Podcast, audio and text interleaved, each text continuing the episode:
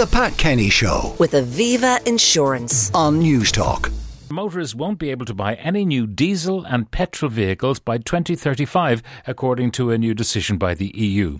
I'm joined in studio by Conor Faughnan, transport consultant, and on the line by Michael Healy-Rae, independent TD for Kerry, and from Brussels by Ciaran Cuffe, who's the Green Party MEP for Dublin. Good morning, uh, one and all, and welcome. Uh, Ciaran, we'll go to Brussels first. What have you guys gone and done?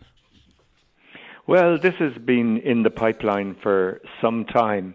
As part of the European Green Deal, uh, we are passing uh, around about 15 different laws to decarbonise Europe and create new jobs uh, and cleaner air uh, around the continent. So, one of the laws that was being discussed uh, actually here in Strasbourg yesterday, as it happens, was the uh, the emission limits on new cars uh, and vans, and we voted yesterday uh, from 2020, uh, 2035, uh, we would tighten up the CO2 emission performance standards. That's a long way, a bit of a mouthful, but in essence, it, it means we will move, be moving beyond petrol and diesel as the power sources for Yeah. cars. I mean, the way you guys uh, put it, I, am sorry I said Brussels instead of Strasbourg because I keep, can't keep track of your movements. It would seem cheaper to do it in one place. That's another story. Um, and certainly greener to do it in one place, I have to say, uh, Ciaran. But anyway, uh, uh, the way you put it is 100% reduction in CO2 by 2035. That's kind of well, the technical I mean, way are, you put we it. Essentially phasing out the sale of petrol and diesel cars and vans by 2035. So we're we're we're 12 years away from this happening, and, and I think long before then we will see the price of these vehicles, the, the range increasing, and the price coming down to match or even be less than uh, the current prices that are being paid for for petrol. Yeah. Now there there will. Uh, I've seen, for example, if you take twelve from twenty three, uh, you get down to twenty eleven. I've seen plenty of twenty eleven cars in Great Nick around the place. Twenty of plenty of twenty. 05 cars around the place in decent nick. So not all the cars that are bought today or yesterday or tomorrow are going to be clapped out by the time this thing comes in. So how will those cars be fueled? but obviously um, uh, we, we do this incrementally and banning the sale of, of uh, high emission vehicles from 2035 is a start. But clearly, there will still be petrol and diesel uh, vehicles on the road long after we ban the sale of them. Now, there will be some exemptions. I, I note in the, the uh, rules that uh, manufacturers that produce less than a thousand vans, say, a year, will be exempt from these restrictions. What's that all about? Well, essentially, Pat, it's a get out of jail free card for Ferrari and other manufacturers of these crazily expensive vehicles. Uh, and, you know, whenever we pass new laws in Europe, there's always some kind of an exception for some kind of country or some kind of industry. And really, for the Italians, uh, they feel it would be a blow to the head if they were being told to phase out these supercars. Personally, I think we should. I think we should go electric with all of these vehicles. Uh, but clearly, the Italians got their way and they they got uh, approval across the line to continue making these uh, crazily priced uh, supercars. We Look- already have Formula E in, uh, you know, which will probably eventually be what Formula One will become, and there's uh, electrical uh, support for the engines in Formula One racing even at the moment. And I think Ford are joining up with Red Bull uh, in order to develop uh, these uh, hybrid type engines and ultimately electric vehicles for uh, Formula One. So uh, I'm not sure exactly what the Italians are up to. Well, I think if you go to uh, Modena or Maranello and talk to people working with Ferrari, they would make the case that they are the uh, you know, the pr- pride, proud Italian industry. I, I disagree with that, Pat, but uh, it's hard to uh, get the votes to go in the opposite direction. But look, I think the implications of the vote yesterday is that it's giving a signal uh, to the industry so that they can prepare in advance of most uh, diesel and car uh, and petrol car production ending probably in advance of 2035. In the US, we're already seeing the prices for some vehicles uh, come down for electric vehicles below the price of car uh, of petrol and uh, diesel. Yeah. When, certainly, when you take into account the incentive yeah, and, and, and for low some, emission vehicles. There are some competitive uh, vehicles in this economy at the moment. Conor Faughnan is about to buy one of them. I am indeed. Yeah, yeah, yeah. The, the um, modern private electric car is really coming of age. Um, as Ciaran says, 2035 is a long way away. So, how long is 12 years in smartphone technology? You remember the smartphone of 2011, and I can anticipate that there will be a huge surge of research and development money from the big auto industry being pointed in this direction. It's already happening. Volkswagen are spending a phenomenal amount of money and they're going to phase out the production of um, internal combustion engines in the next two years. So it is coming. Like Ciaran, I wouldn't be too worried about the Ferraris and the exceptions around the edges. Uh, but the other point that I'd make is that while it's really helpful to do this for the mainstream private car, Diesel, particularly, is going to have a very long tail.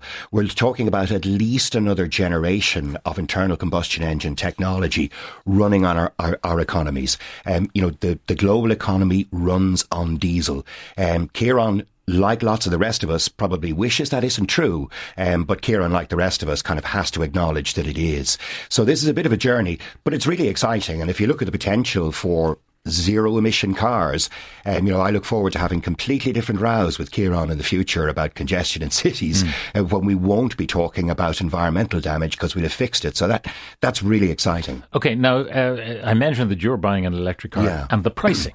Explain how how it compares the vehicle you're buying with, for example, an equivalent. Well, at the moment, it's too expensive. If it wasn't for specific government supports, you would be looking at paying 45 to 50 grand for a car where the petrol equivalent is 30. Um, and that is just too much an upfront. Now, because of government incentives, that price comes down, but you're still looking at a premium of maybe 10% to 12% to go electric versus the equivalent model. Now, you will get that back over the lifetime of the car because of the fuel savings, but at the moment it's kind of skewed. if you want to go electric, you kind of have to be able to make that capital investment up front. If you're an ordinary consumer, consumer with a cost of living crisis and you look at, say, the value of buying a second-hand car that's three years old, the economics of that stack up much better. So it will take time for this to bleed through. Um, but it'll be led now by the manufacturers. That's happening already. And we'll get to the stage where you just can't buy a new combustion engine because everything on offer is, is, is electric. Yeah. I mean, uh, I put it to the minister that uh, they should be incentivizing fleets in big companies to go electric because they are the cars that become the quality second-hand cars very you know, in three so. years. Yeah, so. very, very, much so. And you have to encourage that. And from government's point of view, that means a loss of revenue. Uh, and it's something that they have to be forward thinking about because the days of government getting huge chunks of money via petrol and diesel, those days are disappearing as well. Yeah. So there might be a fundamental rethink there about where five billion annually of government revenue actually comes from. But a good investment for it at the moment is to support the transition to electric vehicles. And there's loads that needs to be done to facilitate that. And you have to recognize while while on that journey that you're talking at least 30 years, at least 30 years of diesel in particular remaining of fundamental importance mm. to mobility and to the economy. A, a couple of uh, texts coming in. Please ask the Green MEP if these new laws have taken account of the limited resources of precious metals needed in the batteries. Mm, Ciaran? Yeah, there's been a lot of work done on this. Uh, and there are challenges uh, in uh, securing the supply and ensuring decent labour conditions uh, for for these new uh, materials that we're using. But we've had the same challenges in the uh, oil and gas industry for over a hundred years. and the conditions in parts of Nigeria and elsewhere that oil workers and communities are in um, are not that dissimilar. Um, but I think as we make this transition, we may we need to ensure that uh, labour rights are protected, that communities are protected, that issues around child uh, labour are addressed, uh, and that is happening, but it needs to ramp up.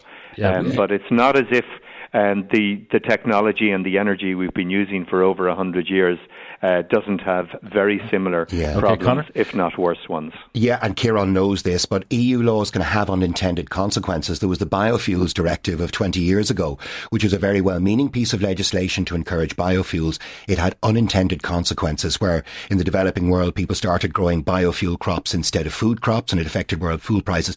The European Union is so big that it can cause distortions like that downstream regime. And that will be a really, really important um, collateral consequence of these acts that the EU will have to keep an eye on. Okay. I think Ciaran's aware of that. I want to go to um, Michael Healy-Rae has been listening to all of this. Uh, Michael, it's 12 years away, a lifetime away. Uh, as Conor was pointing out in telephone technology, the smartphone of 12 years ago was rather primitive compared to that today. So the world will have changed dramatically. What do you think? Well, I think that forward planning is what all this is about. And unfortunately, the present government haven't exactly shrouded themselves in glory in forward planning because we've seen the mess they've made of, for instance, the energy crisis that we have in Ireland. And what I mean by that is when you see a minister for the environment looking at buying jet engines, which is a fact, uh, to make electricity to power our homes because of the fact that we don't actually have enough electricity in Ireland at present. Well, because Michael, they're gas turbines. I mean, they're they're, but, they're not but, the kind of thing you strap onto a well, wing. Well, no, no, but Pat, you know exactly what I'm talking about. You know exactly the purchases I'm talking about they're making. You know that they have left us down completely when it comes to, for instance, the Shannon LNG facility would have taken away our reliance on England and France and other people to give us electricity. We've seen the crippling uh, cost of, of electricity, and I don't want this to be blamed on the Ukraine war because that is not factual either. There seems to be an over reliance that we should all be using more and more electricity, whether it's for motor cars, whether it's for our homes, and at the same time we're producing less and less of it at an enormous expense and at an enormous cost. Now, one thing that Ciaran really glossed over was all he said about it was a lot of work is being done in that regard, and that is what it actually takes to produce the materials that are go into the components that go into uh, an electric car and the batteries, for example, because one of the most efficient, actually, things that you could ever have, and we have an awful lot of them in Ireland, and we're looking now at these actually being put off the road or being uh, we'll say, phased out, and that is a perfectly well maintained, uh, properly running diesel engine. Because if you look at the environmental damage that an electric car takes to make it, and then to in this in this life at the end of its its time, uh, there are enormous environmental implications in that, but everybody chooses to ignore that. It's not that I'm trying to say that you won't have change in time. Of course, you can have natural change, but when you put it, and like it's fine out to say 2035 is a lifetime away in the in regards to technology advancements, but look at it, a year is a year, and those 12 years won't actually be long going. And the question I have is do the people really think that you can rely on this government or future governments to have us prepared? In other words, will the charging points, will the actual supply of ESB, will it be there? Will they be affordable? Will the infrastructure yeah. be in now, place? Now, Michael, in, in, in, truth, normally what happens, I remember when the Green Party uh, introduced a new uh, tax regime for taxing cars, and the government lost a fortune uh, because they didn't seem to be aware that the motor industry was actually doing its bit mm. to reduce emissions, and so you could buy a BMW 5 Series and pay far less than for a modest Ford Fiesta, which is crazy stuff. Mm. Um, uh, in the same way, what you were talking about there, the motor industry will decide what vehicles we can buy. That, well, that's the well, truth of it. Well, uh, and the other truth is that the people can only afford what they're able to afford. Politicians can make whatever rules they like, whether it's here or whether it's over in Europe. But at the end of the day, the people can only afford what they can afford. If you look at present what's happening with ESB costs, you know whether it's a small business or whether it's Mrs. Murphy trying to heat her house. People can only pay what they can pay. I often talk about mom's purse you can be the Minister for Finance, you can be the Chancellor of the Exchequer, you can be whatever you like. But the most common sense thing when it comes to budget and to running anything, it's mom's purse. That's a Friday evening. Whether mom and her purse uh, can run her house, can run their business, which is a family. Mm and then that transgresses onto all other walks of yeah. life. Now, the and thing is, if mommy could buy an electric car, second-hand or otherwise, uh, putting electricity into the battery uh, at home would be cheaper than putting petrol or diesel into a car at the pump. But but then you must look at the practical side of that. I cited recently on the record of the Dáil two people that left Dublin heading to County Kerry in two electric cars. Between the two of them, they had cost an enormous amount of money. I actually quoted the amount of money. I'm certainly not going to name the vehicles because I wouldn't dare do that in your show. But I'll put it to you this way: neither of the two of them made it to County Kerry.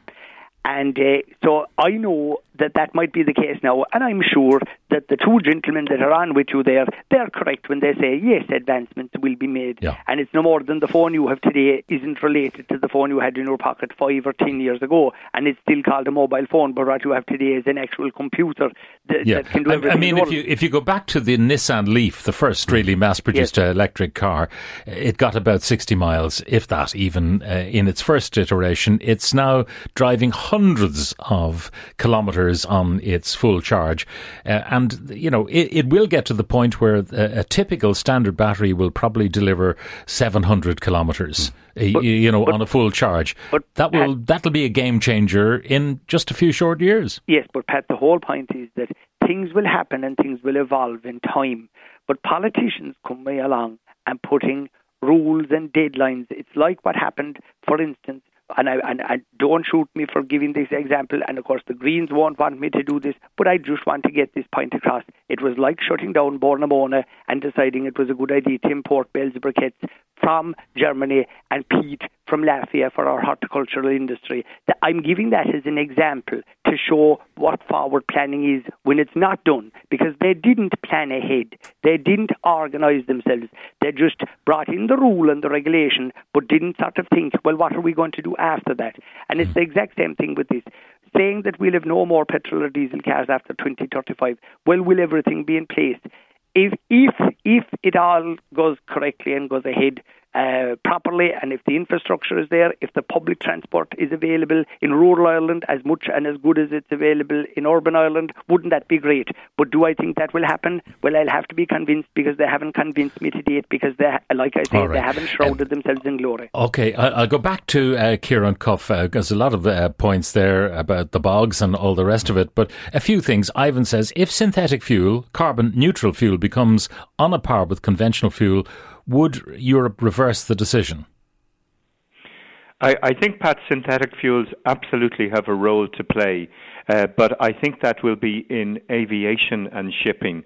Uh, I'm currently working on legislation on sustainable aviation fuels. There's a big push, interestingly, to push biofuels, and like Conor, yeah. uh, once bitten, twice shy. I don't think biofuels are the answer.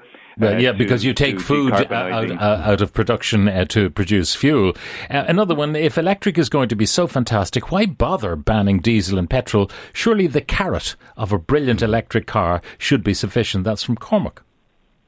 Well, I, I think you need both carrots and sticks. Uh, and, and look, like many years ago when we banned smoky coal uh, and took lead out of petrol, there were those who said uh, we're going too fast and too soon. And Pat, I'm old enough to remember coal workers protesting in Dublin uh, about the ban on smoky coal. But I'm asthmatic and I remember gasping for breath uh, when we had uh, uh, uh, smog in our cities during winter, and yeah. Dr. Luke now, Clancy now, did extraordinary work on that. The point I made at the beginning about you guys being in Strasbourg and sharing your time at Brussels, uh, this uh, texter called uh, Deck. Uh, no, this is not from Deck. I'll read Deck's one first. Great idea in theory. Build lots of wind farms, run old cars on cheaply produced electricity, but these farms are privately owned and charge us the same rate for power as those who generate with oil and gas. It's nuts and that's about the electric market and how dysfunctional it is. We didn't get cheaper electricity even on days when we were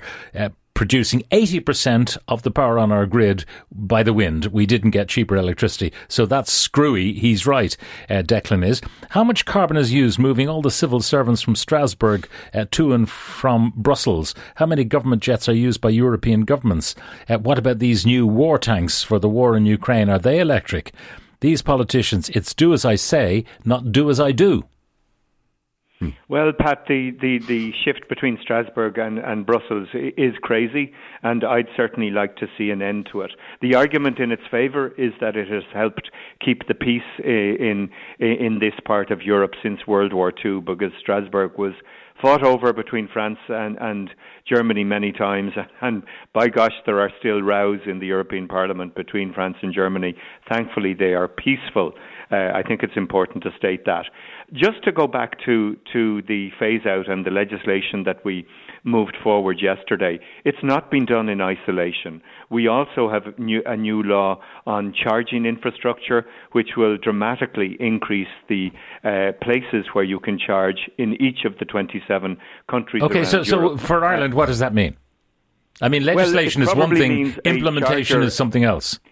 Yeah, every 50 kilometres uh, on the main roads around Ireland, there will be chargers. So that's a massive rollout, and I think there's 100 million euro uh, going to be spent on that. Every uh, 50 uh, kilometres on, on what? On main roads, dual uh, carriageways? On, on, main roads, Pat. Uh, so that will be. So it won't help Michael necessarily. Well, I think it will, certainly on the road uh, if he's in Dublin, between Dublin and Kerry. And there is the ZEVI, the unit in the Department of Transport uh, that are working on this. On the wider issue then of the, the benefits of, of renewable energy, and actually I'm just coming from uh, a breakfast meeting that I hosted with Commissioner Kadri Simson, the Energy uh, Commissioner. There's new legislation coming forward in a month's time uh, on this strategic decoupling uh, of the energy market to ensure that when the prices come down on renewables, to ensure that that is passed on to the consumer.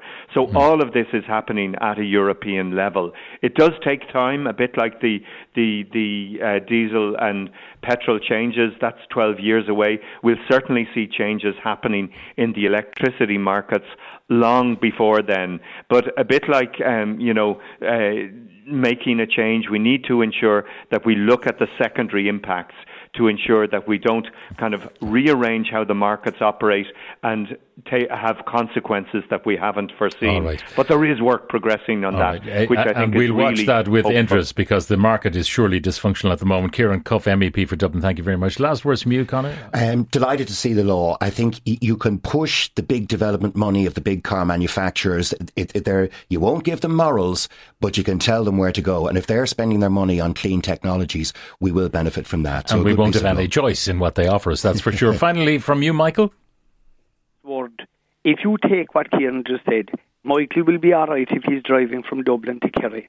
What about when you're in Kerry? Do you realise that to go from Valentia Island, if the ferry isn't running, and drive from Valentia Island to Tarbert, I can actually go from my house to Dublin quicker. So, in other words, straddling the length of Kerry, are we seriously going to say to the people that there'll be enough charging points in all of those places? No, it won't. And he didn't address the last point. Where is the electricity going to come from?